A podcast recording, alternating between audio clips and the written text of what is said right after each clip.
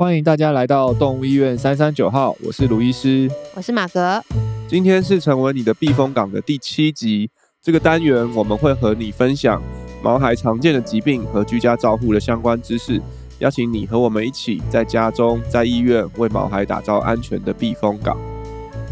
在上一集听完了福尔摩斯的想法后，身为华生的我们要如何协助兽医师成为完美的搭档，要从身体密码中找到让宝贝生病的凶手，让我们一起听下去哦。好，在上一集的100种生活当中，我们提到了兽医师的肥皂剧人生嘛 SOAP， 对，那我们提到了饲主和医生的叙述其实是非常重要的一环，没错。那么到底哪些资讯对于医师来说是非常重要的呢？那今天的节目呢，就是要来帮助各位饲主可以知道怎么样去预备好这些的重要的关键线索。对，好，那卢医师，那接下来的话，我们应该怎么样？饲主应该做好什么样子的事前准备啊？当我们发现说我们的宝贝发生一些状况的时候，对，我觉得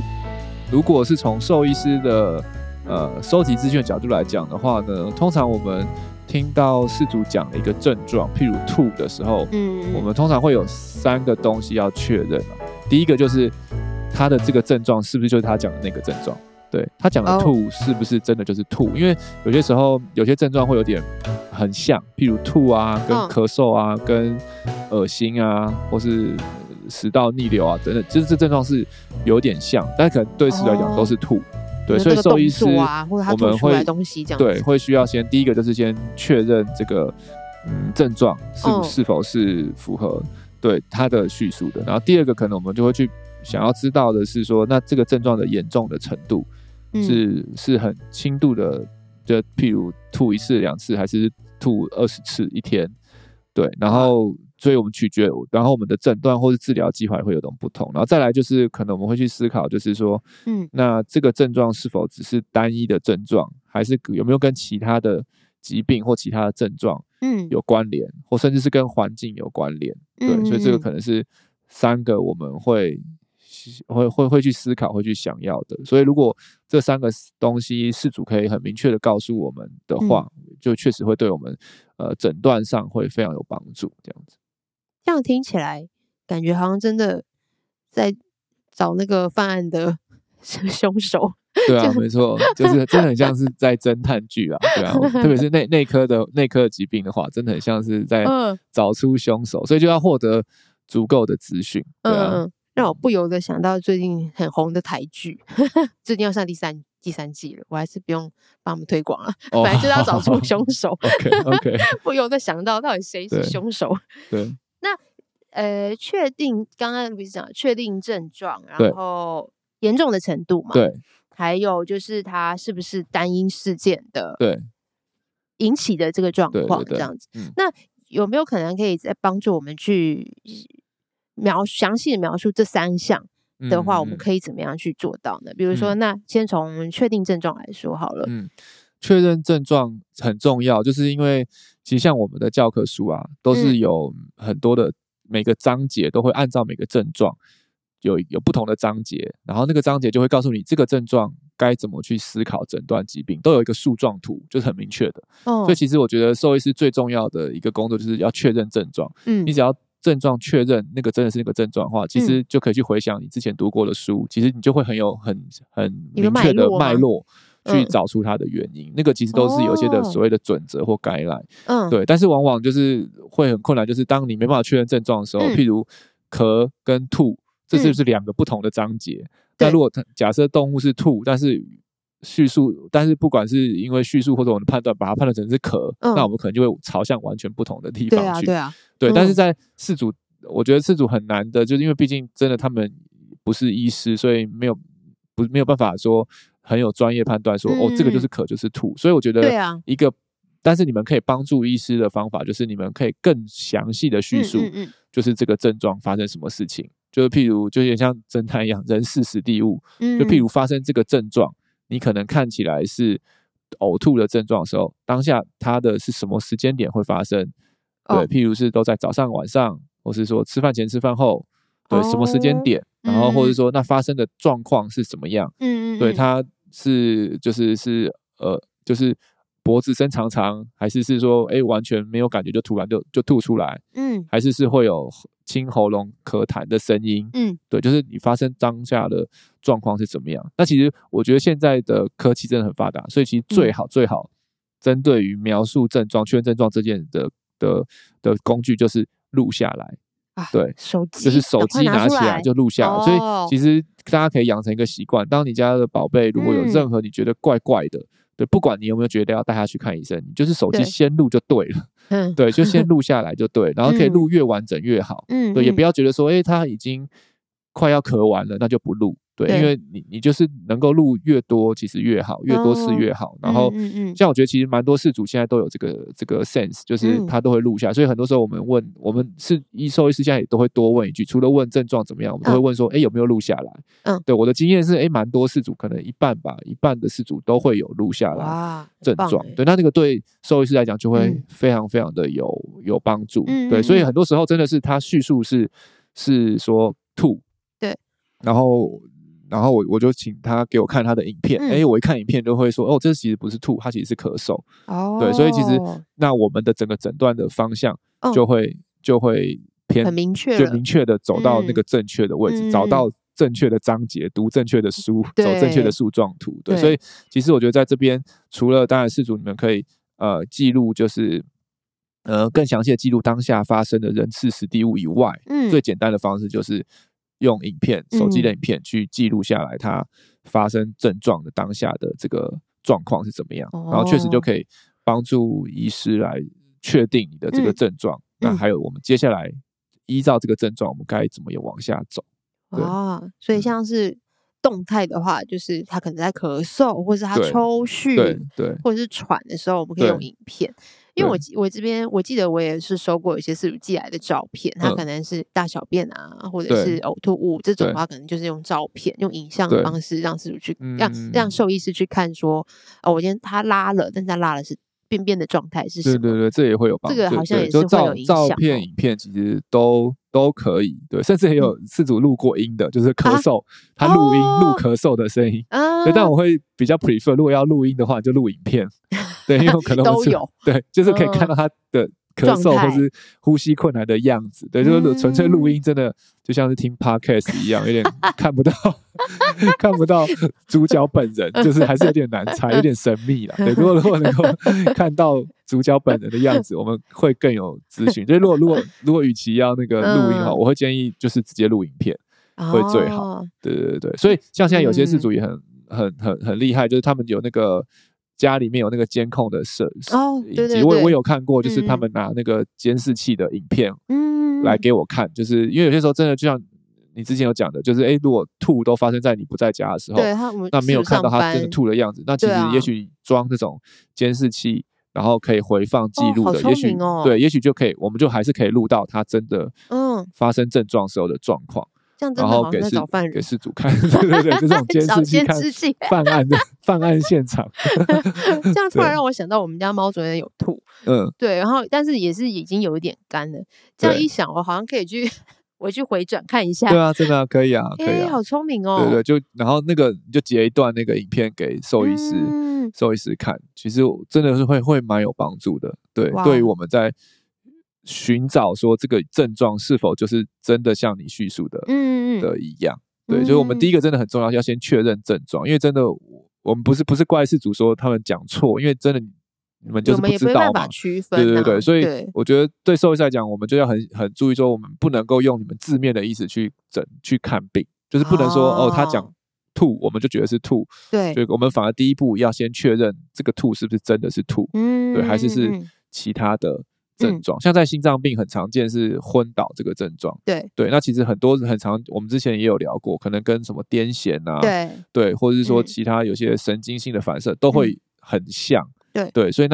一开始的确认就很重要，所以到底是心脏还是神经问题，那个就哇，那就会是两个很大的分水岭，所以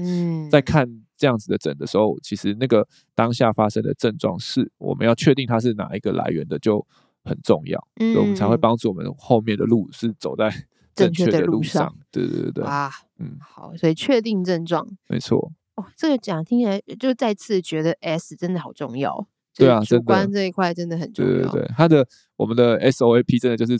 每一步都很关键啊，嗯，就是前面对了，对，后面才会对。如果前面方向就错，你的后面的 objective 可能你做检查也会不一样，嗯，你的最后的区别诊断也会不一样，plan 也会不一样。完了完了，越来越歪。所以前面一开始真的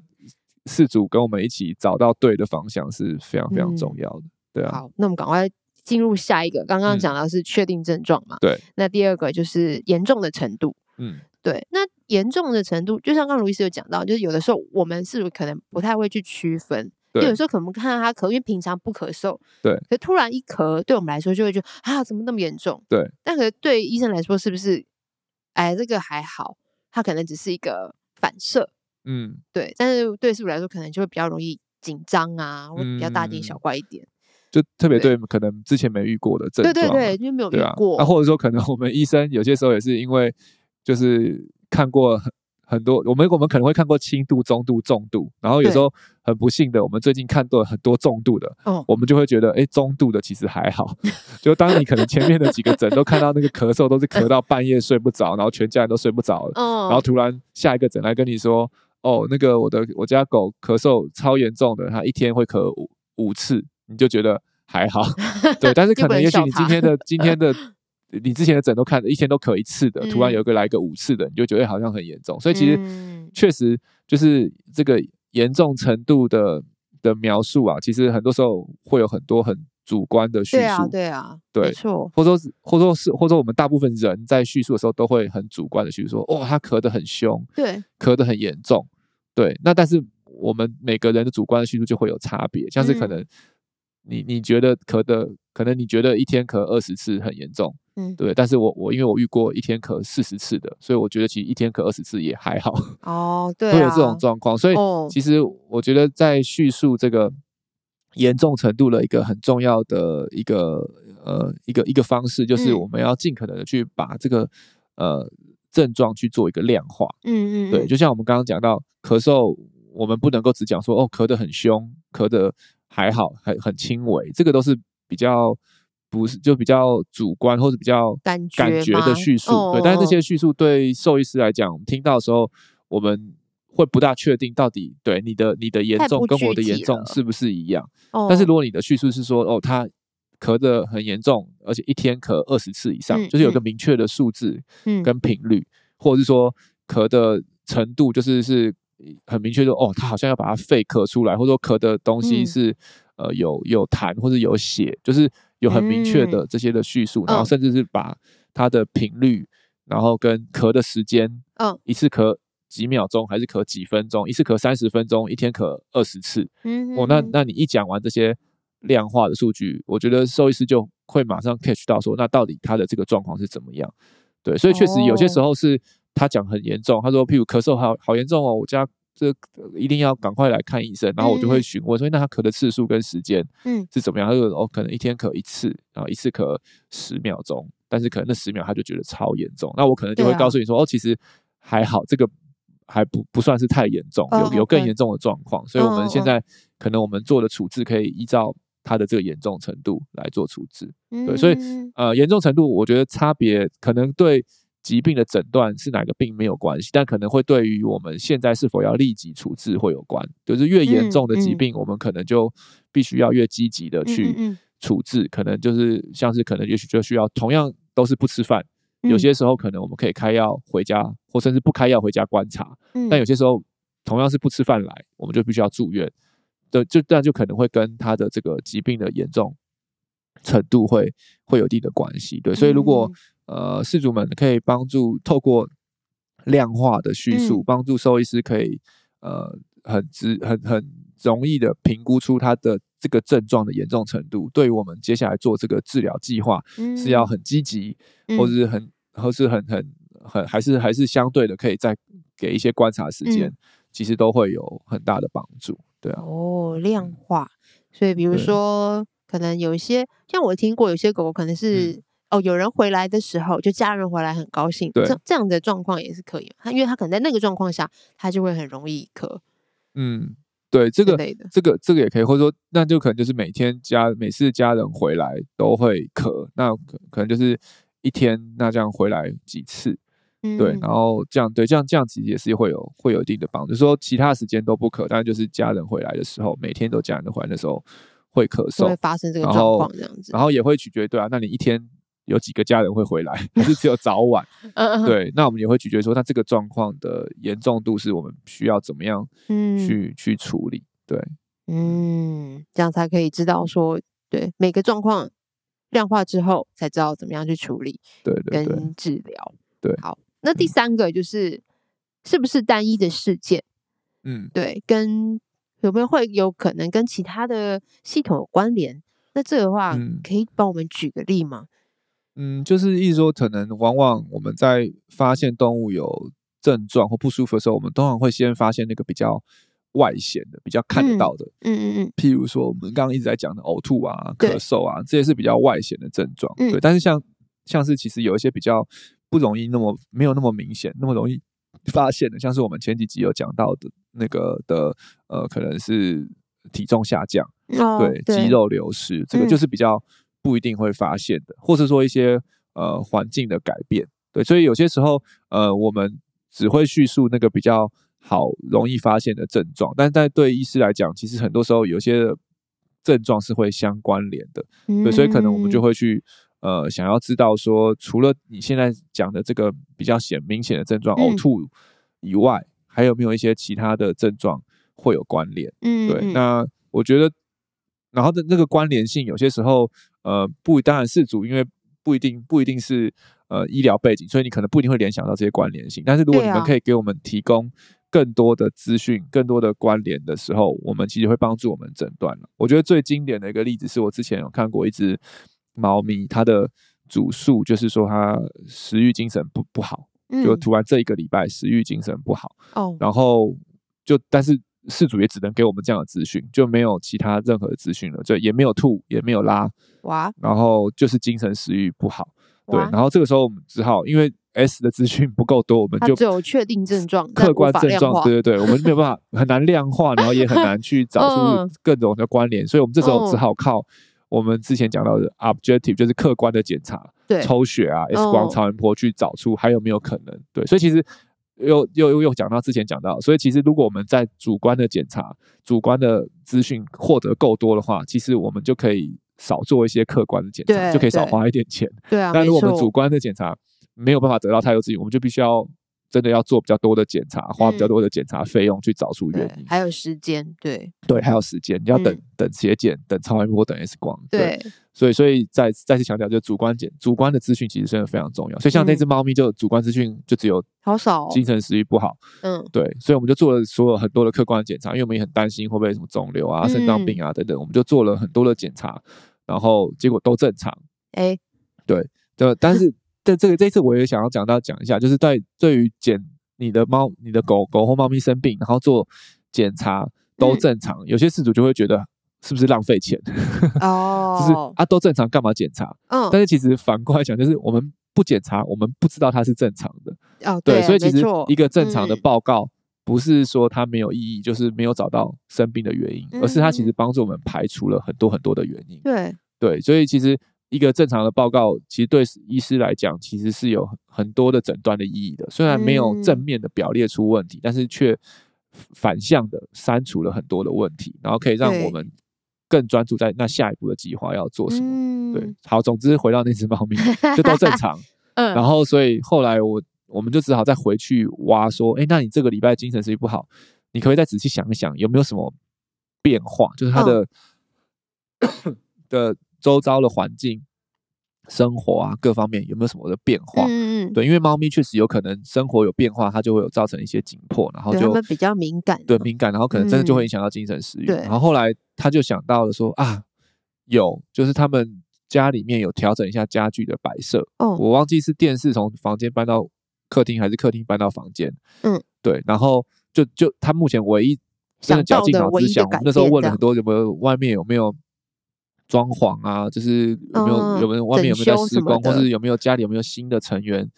来借住啊，或者说最近是拜访的饭局比较多啊，这些的任何他就唯一想到就是移动了家具、嗯、对，然后后来我们的结论就是那要不要把移回去看看，把这个改变消除看看、嗯、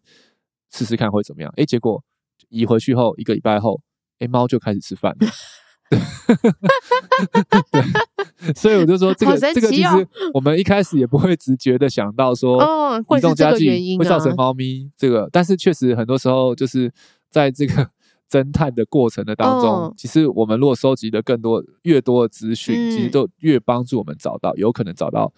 真正的答案 的原因，凶手就是他。对，特别是猫的疾病因为猫的疾病很多时候主诉都是精神食欲不好，但是它的原因就很多种、哦、就是有可能是真的是身体有生病，嗯，但也有可能是一些心理的因素，心灵因素对，需要看心理医师很敏锐对，很敏感、哦、对，然后造成了身体的心理造成身体的影响，对对对对，嗯，这个在猫咪就是很有可能会发生的事情。 对，所以如果能够给予越多的资讯的话，确实也会帮助我们去做诊断了。所以我觉得那个给予资讯的原则就是你可以先去回想，假设你的症状发生的这几天，比如可能这3天发生的这个症状，嗯，那在这3天有没有任何的改变，环境啊，生活作息啊、嗯、或是不管是家里面或是外面的环境的因素改变，或者说有没有一些其他的你觉得可能比较没有那么严重的症状，譬如可能他是吐，然后你发现他食欲就稍微变差，没有到完全不吃，但是可能每次原本都不会剩下饲料的，结果也剩下了一些饲料，嗯，对，或者说可能睡觉时间比较多，嗯，对，这些都是我觉得除了当然吐是最明显的症状，你想要请医生解决以外，但是你也可以去回想一下，在他症状发生这段时间还有没有一些其他的改变，任何的变化跟改变、嗯、其实都有可能对兽医师在找到问题的原因是会很有帮助的，对、嗯、不是只有那个症状本身、这个对，而是你其他的资讯、嗯、对， 对， 对， 对，其实如果你能够去帮我们回想，然后去或者跟我们分享的话，其实很多时候也许都会有一些的帮助、嗯、对，像是其实蛮多的疾病都跟饮食有关，对对，譬如吃了拉肚子，吃了吐，然后吃了过敏、嗯、然后或者说吃了某些食物可能的离子就异常失调，对，所以很多时候我们会常常回去问就说那这最烂的事情有没有改变食物、嗯、对，所以改变食物换饲料或者是换，对，这些蛮有可能、嗯、都有可能会对他的身体确实会造成一些影响，对、嗯、所以你在但是那个影响可能不一定会，你会直接想到是跟食物有关，对对，像可能开始皮肤痒，你会觉得皮肤跟吃东西有什么关系，皮肤就皮肤病啊、哦、但是很多时候在狗猫会有所谓食物过敏的皮肤病，它就是因为吃了一些东西开始过敏，所以开始痒、嗯、对，所以就是除了你这些比较外显你看到的这些主诉以外，其实也可以帮我们多收集一些它在发生这个症状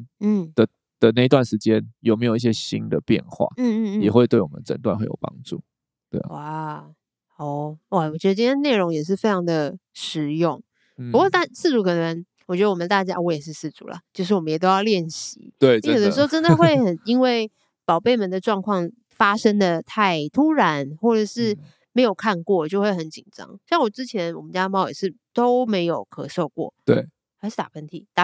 嗯，它就突然打喷嚏，嗯、我就很紧张，他说你怎么了，然后他说、不对啊，我上次带他来拍 X 光，他心脏很正常啊，超音波有扫过，就还蛮 OK 的、对，怎么会突然打喷嚏，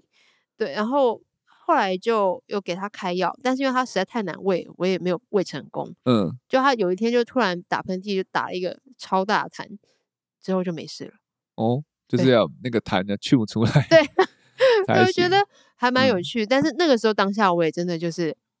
会比较手足无措啦，嗯，会不知道怎么办，就没有办法像人一样，比如说可以吃个药啊这样子，对，所以可能当下能够做的就是像我们回到刚刚讲的嘛，第一个你先录下来，对对对，录下他的症状、然后可能你也记录一下他的发生的频率吧，嗯，然后跟他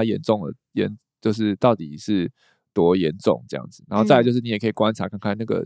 你可以回想一下发生症状的前后有没有生活各方面的改变，或者说有没有伴随一些其他比较轻度的症状、对，我觉得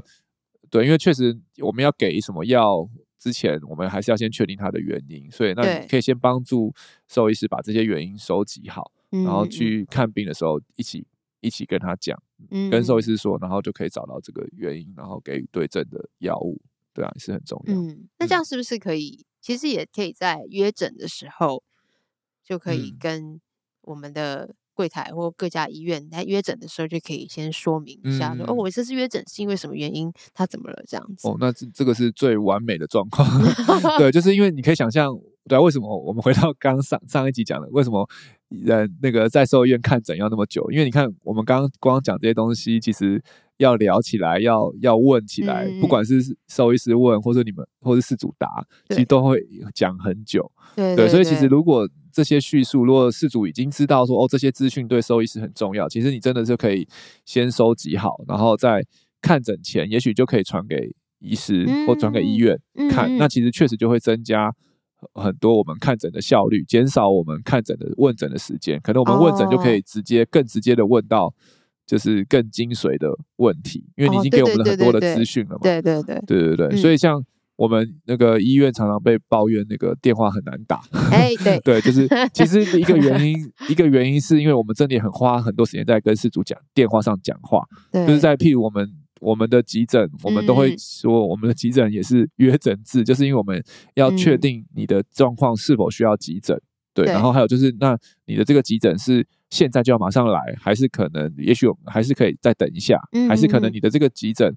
的状况是不应该来我们这边，因为我们这边可能是心脏呼吸为主，你的急诊可能是要开刀的，那可能我就会介绍你要去其他的地方去急诊。所以其实我们在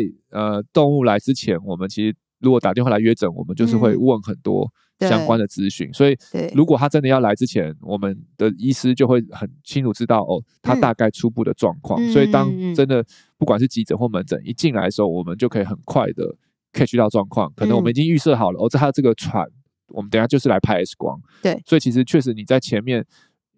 描述的越多，其实就会帮助我们当下你的动物的在看诊时候的效率可以更好。对，那我在这边也是那个呼吁一下，就是我们的电话真的很难打，所以其实我们现在有另外一个管道。就是我们可以那个透过那个线上的表单，对，在我们的新传官网里面，新传官网跟 Facebook 都有，就是预约的表单，就是一个 Google 表单。其实你在那边，我觉得有时候文字也不错，就是你用文字的方式把你的发现，像我们刚刚讲的这些东西，可能症状的描述，然后症状的严重程度、量化的描述，跟有没有其他的发现，其实你都是可以用文字打下来，然后透过我们的这个预约表单寄给我们。对，那我们看到了之后，我们也会知道这个预约必须它的，我们会稍微简单分类一下，是需要赶快预约的，还是可以在不用那么急迫的约诊。对，然后或者说是否是不是这个状况适合来我们这边，还是我们要介绍你去别的医院。哦，对 对，所以就是可以大家可以多透过我们的这个预约表单去做预约的申请。那你们填完表后，我们收到我的表单后，几乎2天内吧，一定都会跟你联络，去帮你做一个最适当的约诊的安排。对，所以你在这个过程中，就你可以先把我们刚刚讲这些叙述先告诉医师或告诉医院，确实会对我们在之后你真的来看诊的时候，会看诊的效率或是会大大的提升。对对对，然后可以更快找到问题，然后给予治疗。好哦，那今天的内容我觉得也是非常非常的实用啦，希望对大家有些帮助。对啊，就是让我们一起成为厉害的华生。对，因为真的很那个，我们医师的看病就是你事主叙述的症状跟在家，因为我们毕竟我们没有在你们家里面，我们看不到在家的状况，然后那个病人本身也不会讲，所以事主的观察就是确实是非常的重要，也会真的是我们诊断的一个基石吧，一个基础。 对，就是方向对不对，就看我们你的叙述了。对，就是如果或者我们在叙述中可不可以找到一个对的方向是很关键，才有后面的 SOAP， 才有后面的 OAP。 对，但是 S 真的就是一个很关键，也很需要事主跟我们一起去找到这些的线索，然后发现线索。没错，才可以结案。对，真的，我们大家都很希望赶快结案。对啊，真的。好哦，那今天的节目就到这边啦。那如果对于今天的节目内容还有其他的问题，欢迎透过5星评价留言或填写资讯栏里的 Q&A 连结与我们联系。喜欢我们的节目，欢迎订阅动物医院339号 Podcast 频道，点赞我们的脸书粉丝团及追踪我们的 IG。如果想要获得更多的医疗资讯或是观看影片版本的节目，请上新传动物医院的官网及订阅新传动物医院的 YouTube 频道。那我们就下次见咯，拜拜。拜拜。